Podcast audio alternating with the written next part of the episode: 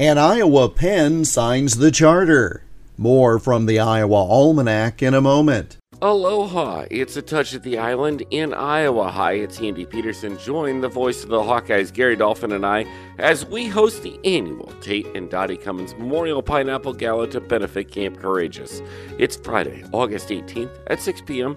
at the Doubletree Convention Center in downtown Cedar Rapids.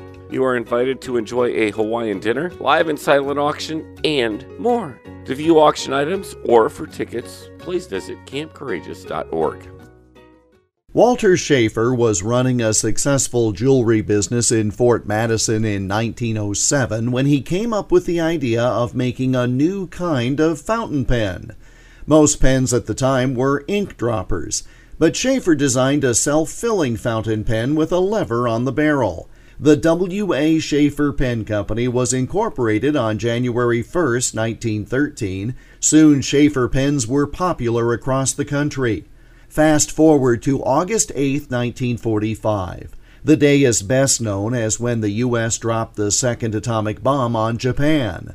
But it was also the day when the United States became the first nation to complete the ratification process and join a new international organization, the United Nations.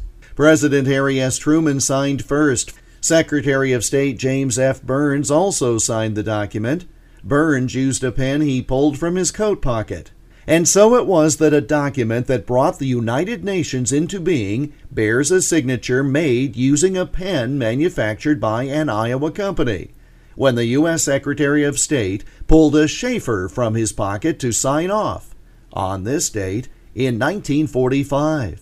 And that's Iowa Almanac for August 8th. Until tomorrow, I'm Jeff Stein.